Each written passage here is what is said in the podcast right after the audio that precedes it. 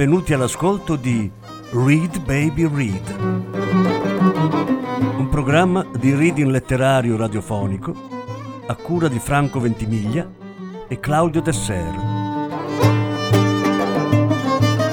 Voce Franco Ventimiglia. Regia Claudio Desser.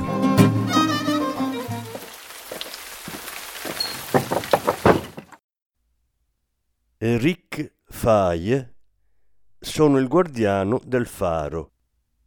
Lettura in otto parti. Settima parte.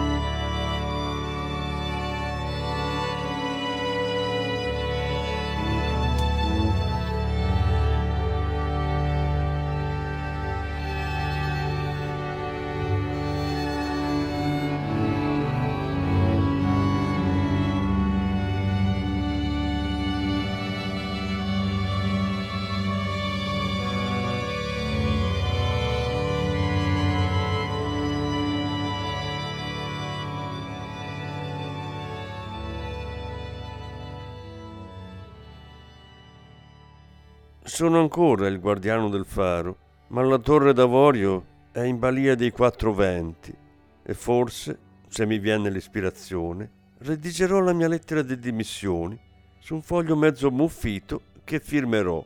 Ho un mese per farlo. Ieri ho cominciato a fare una cernita, buttando via i rifiuti del tempo, anche piccoli mobili che mi ero fatto consegnare tanto tempo fa. E proprio spostandone uno, dando una botta infelice al muro, ho visto l'intonaco staccarsi, cadere, ridotto in polvere. Ne ho preso un po' in mano e subito è cominciato il prurito, sempre più acuto. Sal nitro, niente di più. Un po' di polvere di sal nitro sparsa sulle lenzuola e che mi aveva fatto urlare e dire che ci avevo visto lo zampino di Dio. Ero stato allergico al faro, ecco tutto. Quindi ero proprio solo qui. Era meglio rientrare ora, senza smancerie, anche se rientrare... Rientrare, sedurre, essere osservato, rivederli. Mi vedranno, mi vedrò, vedere loro. Da anni non so più come sono fatto.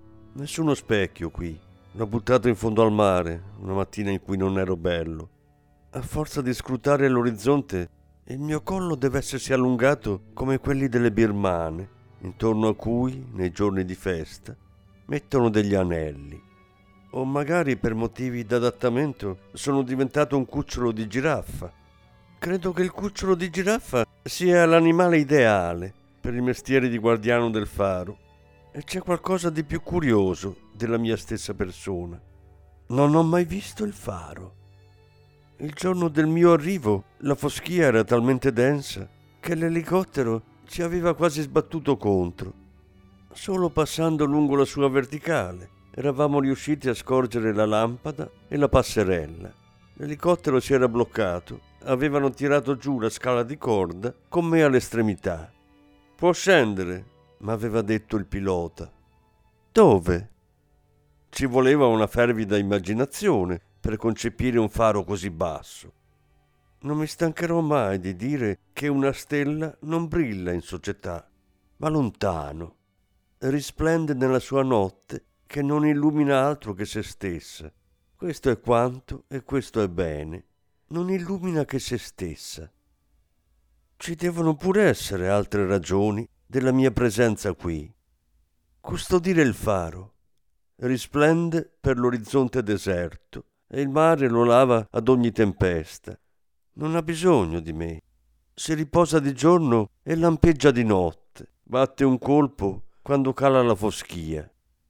Certi giorni di lucidità mi capita di pensare che il faro è qui per accumulare i rapporti dei suoi guardiani, si nutre dei loro sogni, li digerisce lentamente. Ci vogliono 150 anni per restituirli, per impregnarsene. I rapporti sarebbero qui solo per lui, non sarebbero che canti di dolore dei loro autori, destinati alle generazioni future. Così ora l'idea di rientrare mi rallegra e mi terrorizza. Non so più chi ero a terra, ignoro chi ridiventerò. Nei giorni felici capisco che niente sarà mai come prima. Bisognerà ritoccare l'insieme, non perdere gli insegnamenti del faro. Ma temo tuttavia che ritorni il caos, unica forma d'organizzazione sociale in cui io sia riuscito a evolvere nel benessere. Se i miei ricordi, quei vecchi spilorci, non mi tradiscono. Strano però, stamattina, uscendo sulla passerella, sono scivolato. E santo cielo che volo planato! Lì a sinistra della porta, da rompersi le costole. D'altronde le ho passate tutte in rassegna subito dopo la caduta, contate e ricontate. Presto ho ritrovato una parvenza di verticalità e sono potuto andare avanti. Lì per lì ho attribuito la mia mossa acrobatica all'abuso di alcol. Sarebbe stato un terno all'otto se un satellite russo avesse potuto filmarmi in quel momento. Mi avrebbero ingaggiato per il balletto Kirov. Poi mi son detto che tutto ciò non stava in piedi.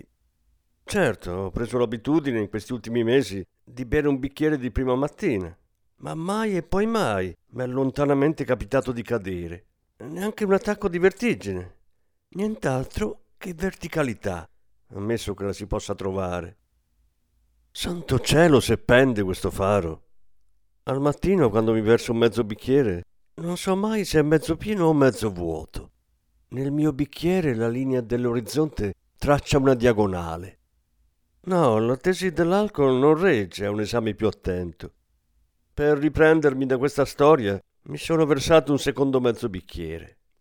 Ecco che adesso attribuisco la mia caduta al logoramento della pietra, lassù sulla passerella, alla levigatura dovuta ai piedi dei guardiani, poiché il faro è entrato nell'età della pietra levigata.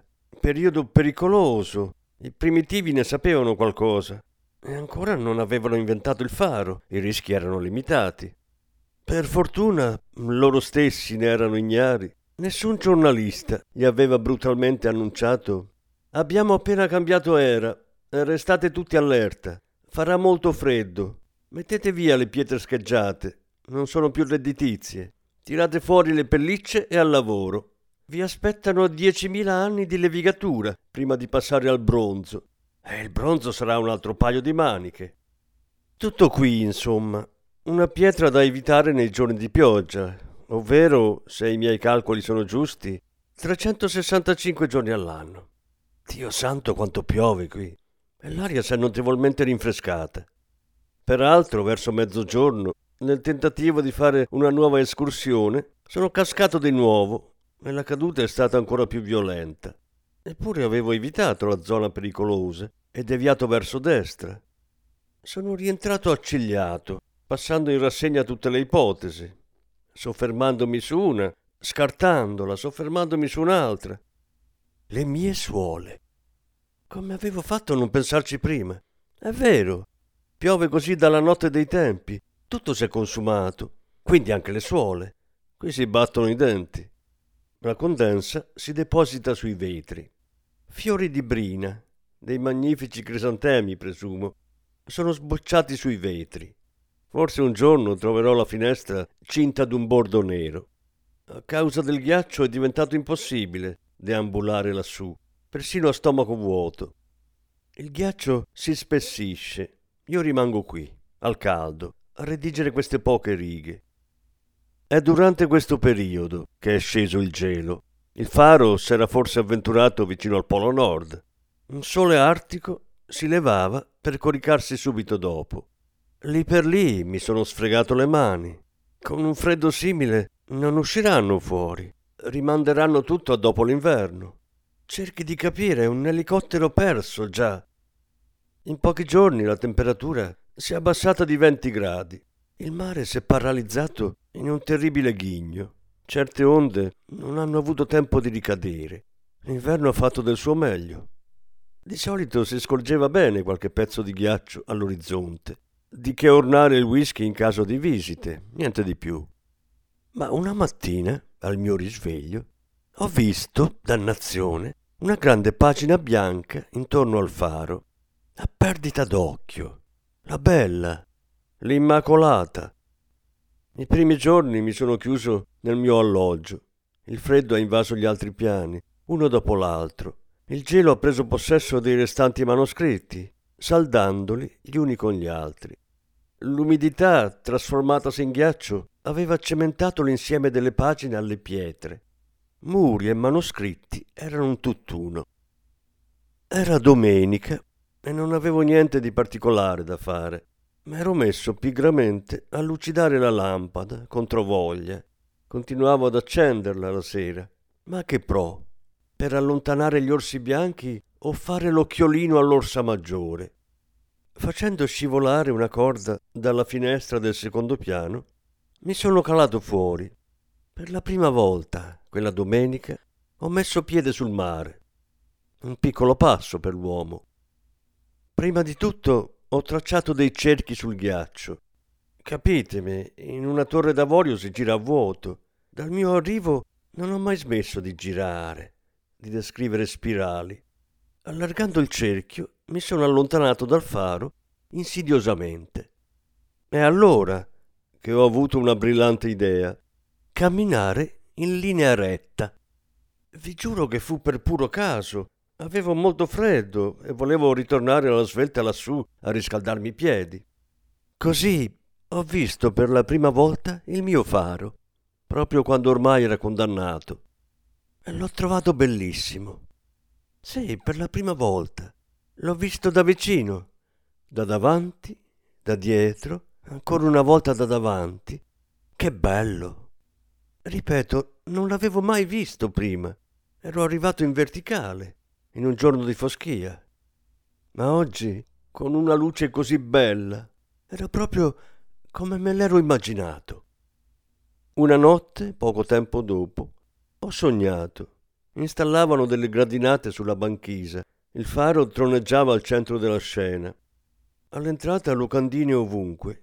E il titolo dello spettacolo, L'inquilino della Torre d'Avorio, con me nel ruolo dell'attore principale. Me che perdo un guanto, che bracco l'intruso, che monto uno spioncino e mi pavoneggio in abito da sera sulla passerella. Me che osservo la luce di fronte, sognando un improbabile collega. Atto primo, scena X, scena Y. Tutto prendeva posto in quel sogno. Avevo invitato nella sala improvvisata tutti i personaggi della mia infanzia, dalla tata ai vecchi amici. Si contendevano i posti a peso d'oro nell'ultimo atto, sorpresa, una Lorelai saliva in cima per attirare le navi perdute in mare. Queste si andavano a schiantare, una dopo l'altra, contro la base del faro. Era un naufragatore. Era una negligenza professionale. Un guardiano del faro non deve mai e poi mai convivere con la Lorelai. Su via, un po' di cervello. Non so se lassù in paradiso verranno organizzate retrospettive sulla mia vita. C'è da scommettere che terrò tutto questo per me, per l'ultima proiezione. Pare che un giorno vediamo tutto in accelerazione. È segno che la fine si avvicina. Per cui diffidenza. È meglio attraversare sulle strisce, mettere uno sciallo intorno al collo, pagare un'assicurazione sanitaria.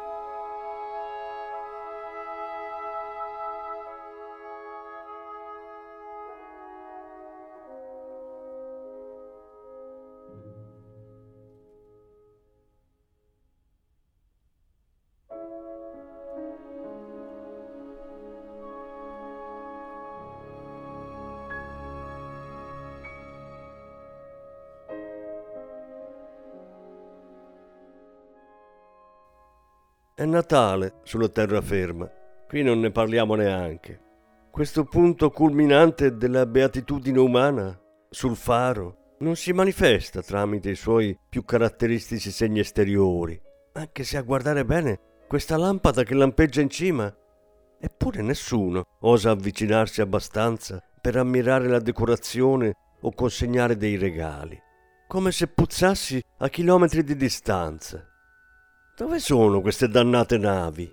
Devono passare tutte dietro la linea dell'orizzonte, appena dietro. Questa linea deve essere ricoperta da filo spinato. Hanno spiegato intorno a me un cordone sanitario. Solo ad aspettare la natività. A tal proposito ho riaperto uno scatolone lasciato dal mio predecessore. Prese le statuine che amorevolmente ho disposto intorno al bambinello in mezzo alla paglia, l'asinello rivolto verso di lui, per riscaldarlo con il suo alito generoso. Ogni tanto lo rigiro verso di me, dato che non sento tutto questo caldo, e Dio consiglia di condividere. Quindi, che cavolo, asinello? Un'alitata a lui, un'alitata a me. Aspetto con risoluzione, quieto, senza muovermi, un occhio di lince alla candela l'altro alla finestra, nella tempesta di neve. Dio mio, che tormenta! Sembra quasi una scenografia hollywoodiana. È quasi mezzanotte. Tra qualche minuto reprimerò il mio sorriso di circostanza. Soffierò la candela e metterò a posto le statuine. Ecco qua.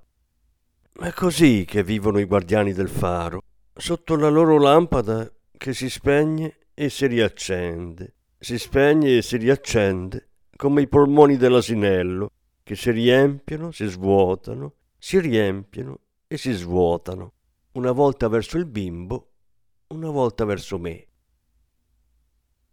La banchina mi isola. Laggiù il freddo inchioda gli elicotteri al suolo. Per quanto tempo ancora? Per quanto tempo le cartelle resteranno pietrificate, impossibili da trasportare? Che fare contro tutto questo? Che cosa avrei potuto fare? Mi abbandono al condizionale, traballante passerella tra il reale e l'ideale, e a questa piccola parola contorta, se. Se tutto fosse possibile, E se i sé non avessero ragione d'esistere? Una simile congiunzione vale tanto oro quanto pesa. Tutti i miliardari cancerosi sognerebbero di regalarsela se fosse in vendita. Se, congiunzione sirena del canto deleterio. Il se è la prima nota del requiem, nota stonata che bisogna dimenticare alla svelta. Scuotiamo violentemente il pentagramma per farla cadere.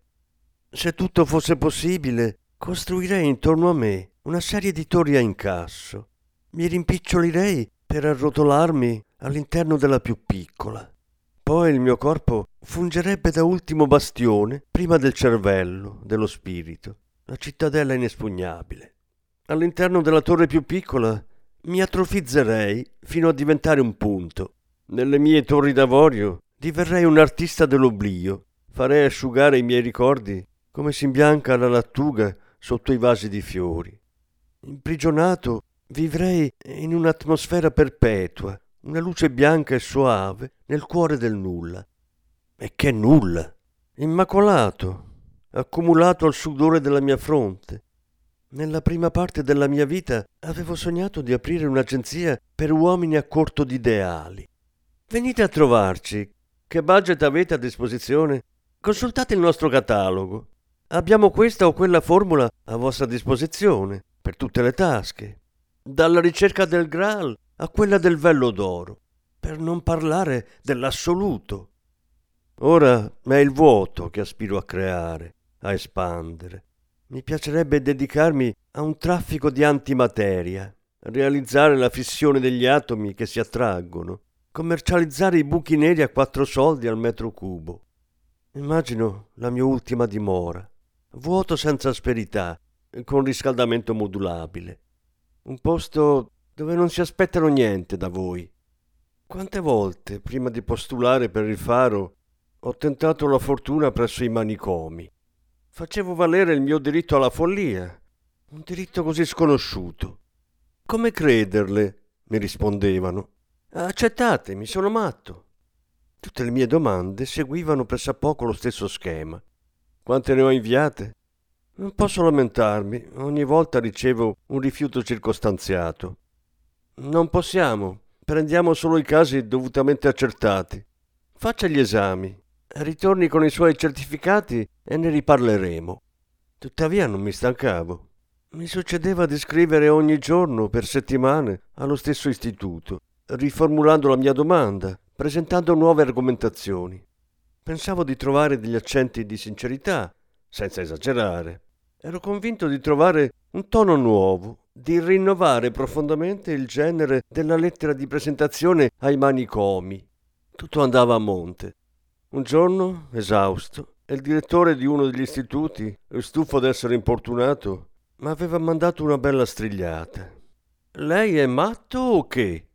È la centesima volta che le ripetiamo che non c'è più posto. La smetta di importunarci. Un po' di buon senso. Oh, avrei potuto insistere, tirare un po' di più la proverbiale corda.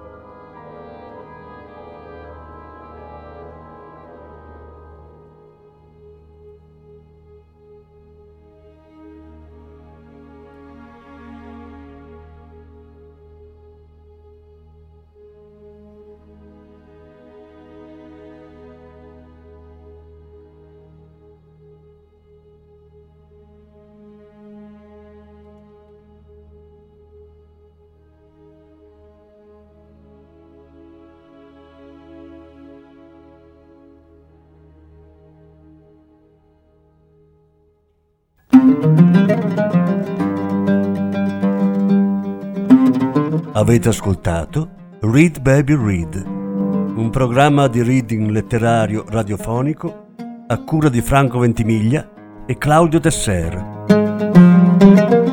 Grazie per l'ascolto, alla prossima settimana. L'ottava parte della lettura sarà trasmessa la prossima settimana. Thank you.